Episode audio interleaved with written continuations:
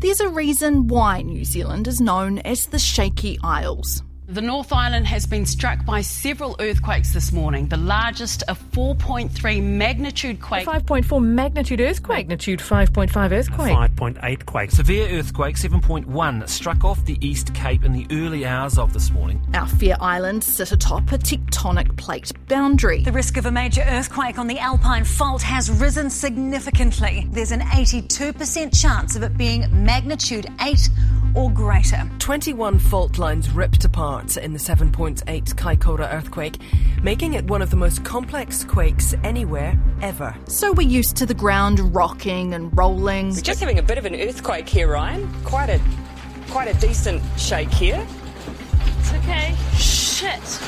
But unlike other quake prone countries around the world, we don't have an earthquake early warning system. Mexico has its own system, Japan has its own system, China has its own system, uh, Taiwan and Turkey that have the systems as well. California is trying to set up an earthquake early warning system. One that potentially could save thousands of lives if it had been instituted in New Zealand, for example. Kia ora, I'm Sarah Robson, and today on The Detail, why doesn't New Zealand have an earthquake early warning system, and does it need one? Caroline Holden is a Wellington based seismologist. She's leading a research project assessing and testing potential earthquake early warning systems that could be rolled out in New Zealand.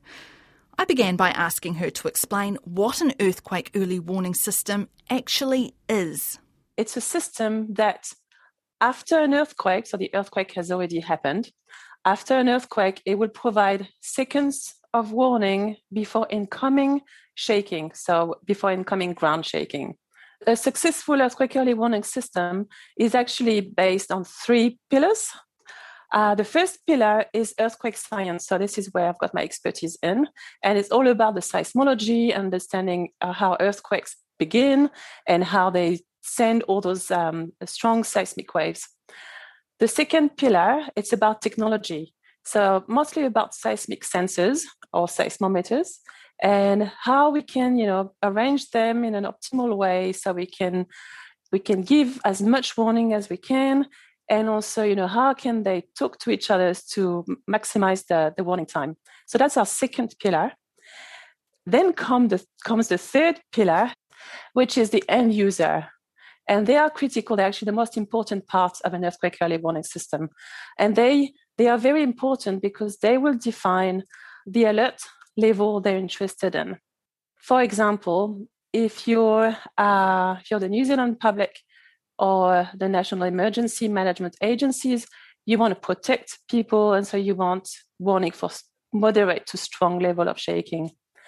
If you're a particular industry, you might want warning for a smaller level of shaking. If you own a really tall building in Auckland, you might want warning for some different characteristics of shaking. So again, it depends, you know, it's all defined by the end user. Earthquake early warning systems aren't about predicting earthquakes, are they? That's right. Yes, very good point. Yeah. And so we're not predicting the earthquake, the earthquake has already happened. And so this is where we need the technology that will actually capture the seismic waves from that earthquake and send out the alert. How would an earthquake early warning system be different to the alerts that we get already from emergency management? Those horrible sounding beeps when your phone goes off before we go into a lockdown or there's been a tsunami warning? Yeah, so they would be different in two ways. One is the the time you receive those warnings. So for an earthquake early warning system, it would be instant. And if you want to be really efficient and people to do the right action, you don't want to tell them you've got five seconds or 10 seconds. You want to say incoming strong shaking and take action immediately. So this would be the different time frame because once NEMA send an alert, it's already because the hazard has already occurred and uh, they've done a risk assessment and there's a risk for tsunami or if it's a weather situation, you know, for landslide or in coastal inundation and so on. So the time the time frame is very different for an earthquake early warning system. It's happening seconds after the hazard has occurred. So to recap how an earthquake early warning system works, the earthquake starts, that's picked up by sensors which trigger the alert system. Depending on where you set the shaking threshold, an alert would be sent to people likely to feel it. If you're close to where the shaking would be most strongly felt, you might get 5 or 10 seconds warning. Further away, where you might feel lighter shaking, you could get 30 seconds or even a minute. It doesn't seem like a lot of time. That's right. And this is where, again, I'm going back to my third pillar, which is the end users.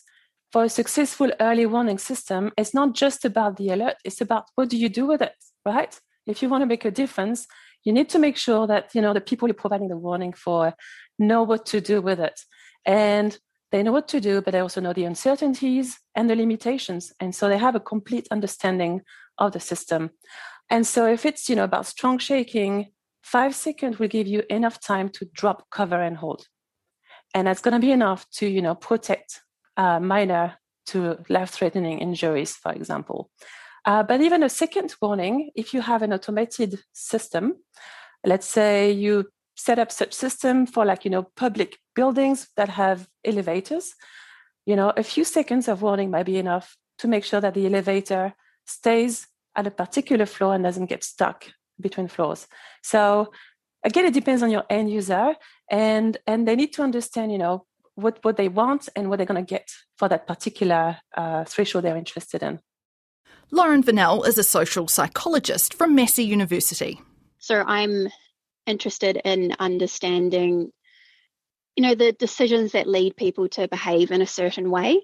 So for the last few years, I've been working around the shakeout earthquake drill that teaches drop, cover, and hold, as well as analysing uh, data like CCTV footage of earthquakes to understand what people do during shaking. So, obviously, a lot of our understanding of what people do during earthquakes is really important for understanding how they're going to respond to an earthquake early warning. Just on that CCTV footage, can you tell me a little bit about what, what you found from looking over that about what people do do when an earthquake hits? So we looked at footage from Wellington Airport during the 2016 Kaikoura earthquake. There were 68 people, and only one of them fully dropped, covered, and held, which is what's the recommended action in New Zealand. We saw a lot of people kind of just standing or wandering around or looking to people around them. There was clearly not a whole lot of knowledge of what they should be doing in response to the shaking. So, is this one of the factors you need to take into consideration when we're looking at an earthquake early warning system? People actually knowing what to do if they get one of these alerts? Yeah, definitely. There's not a lot of time to process an alert when it comes through before shaking starts. So, if people already know what they should be doing to protect themselves in an earthquake, whether there's a warning or not, and if they've practiced that behavior, then that's going to help, you know, save them time so they can process the warning quickly, remember what they need to do, and then do it. If it's an alert coming through with mere seconds of warning for incoming shaking, you can't actually put a lot of information in an alert like that. No, you can't. It takes people, you know, understandably a while to process, okay, I've got an alert, this is what it's telling me, this is what I need to do. So people tell us they want a lot of information in an alert, so information around things like additional geohazards, so tsunami risk, and also earthquake characteristics, uh, so like magnitude, location, that sort of thing.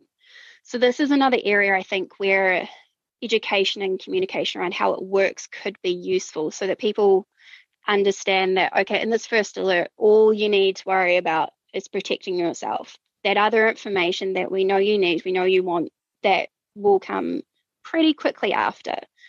Because, I mean, there is research showing that if you put more information in a warning, it uh, it decreases response time because people are less likely to go and look for that information before they take action.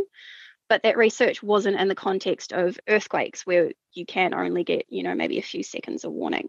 So it's another one of those areas where we would need to do some research to work, work out what's the best information to include, how quickly can people process it. Is there an appetite for an earthquake early warning system? It seems like it, yeah. So in 2019, we surveyed 3,000 New Zealanders, and 97% of them said that they thought an earthquake early warning would be useful or somewhat useful. And we also did some surveys following Android earthquake early warning alerts in October last year. And 83% of people who got those alerts said they found it useful or somewhat useful. The question is whether this will change over time as the novelty wears off.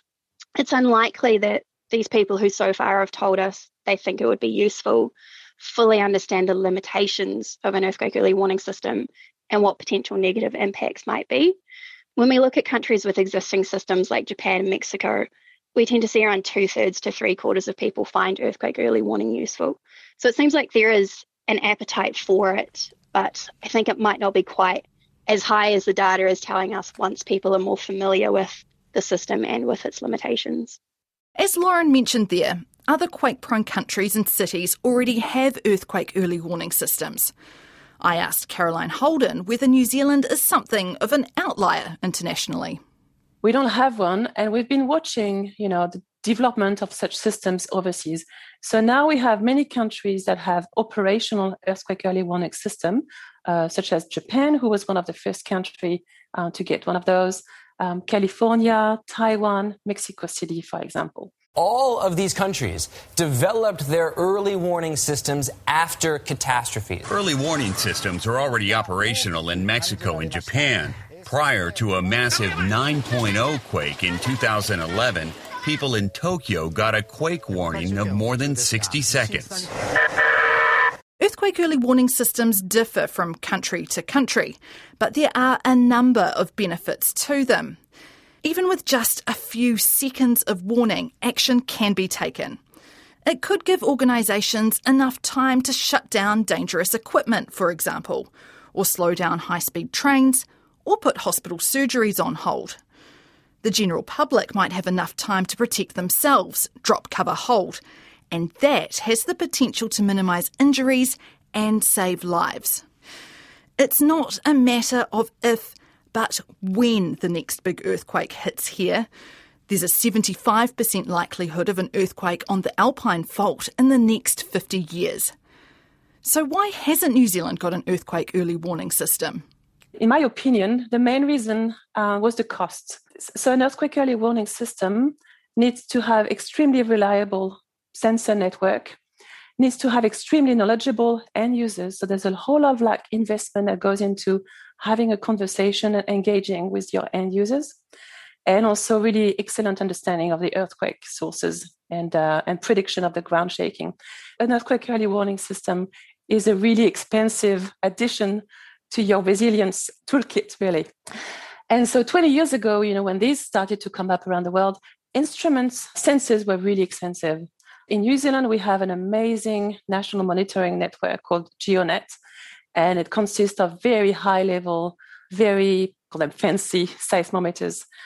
To upgrade to an early warning system, it would cost, you know, about 50 million to upgrade it and then about 25 million to run such system. So the cost is a very prohibitive reason. The second reason is that, you know, until recently, earthquake early warning was were providing a lot of false and missed alerts. And so this is something you need to really be careful when you're engaging with communities and making sure there's no warning fatigue. So, so these are the two reasons, you know, in my opinion, that that made New Zealand just you know sit and watch what was happening overseas or internationally. But actually, in the last few years, all the stars started to align for this, you know, for pushing for such system in New Zealand. We could see all the successes of those system overseas. The cost for sensors is coming down uh, dramatically, you can now, you know, anyone can actually afford a sensor. I would encourage anyone to have one if you can. I have one myself uh, right now. They're not, you know, they're not the GeoNet style sensors. That's, these would be like unaffordable, but you can still get a decent, a decent seismic sensors that for your personal use. So I have one. It's telling me, for example, you know, uh, when a house shakes uh, because of my washing machine going, uh, but also can capture small magnitude shake uh, let's say, you know, 30 kilometers away from Wellington, where I'm living. New Zealand's got the building blocks of an earthquake early warning system. That network of fancy GeoNet sensors is a good start.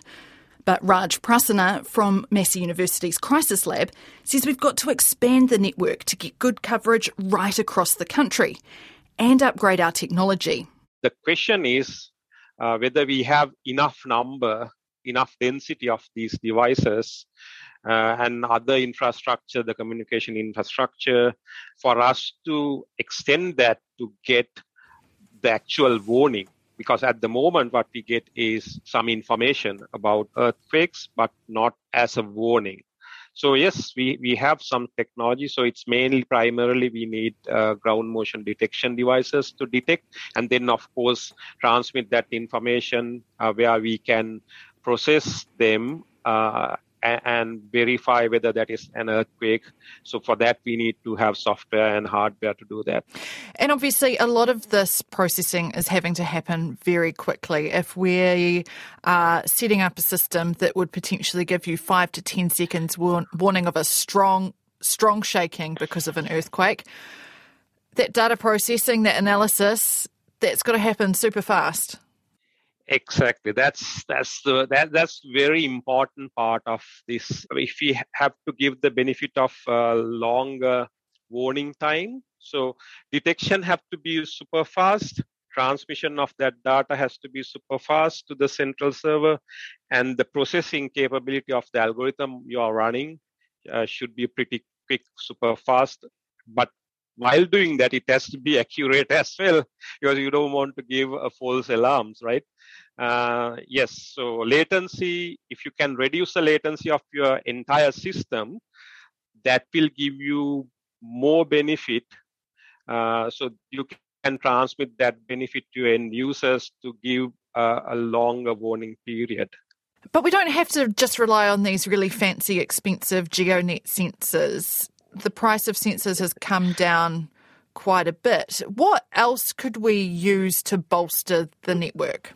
Yeah, I think that's that's really a good and I think timely question because, uh, as you correctly mentioned, the device cost, uh, ground motion detection device cost has come down significantly, and the technologies have Im- improved, and there are different levels of performance of these devices.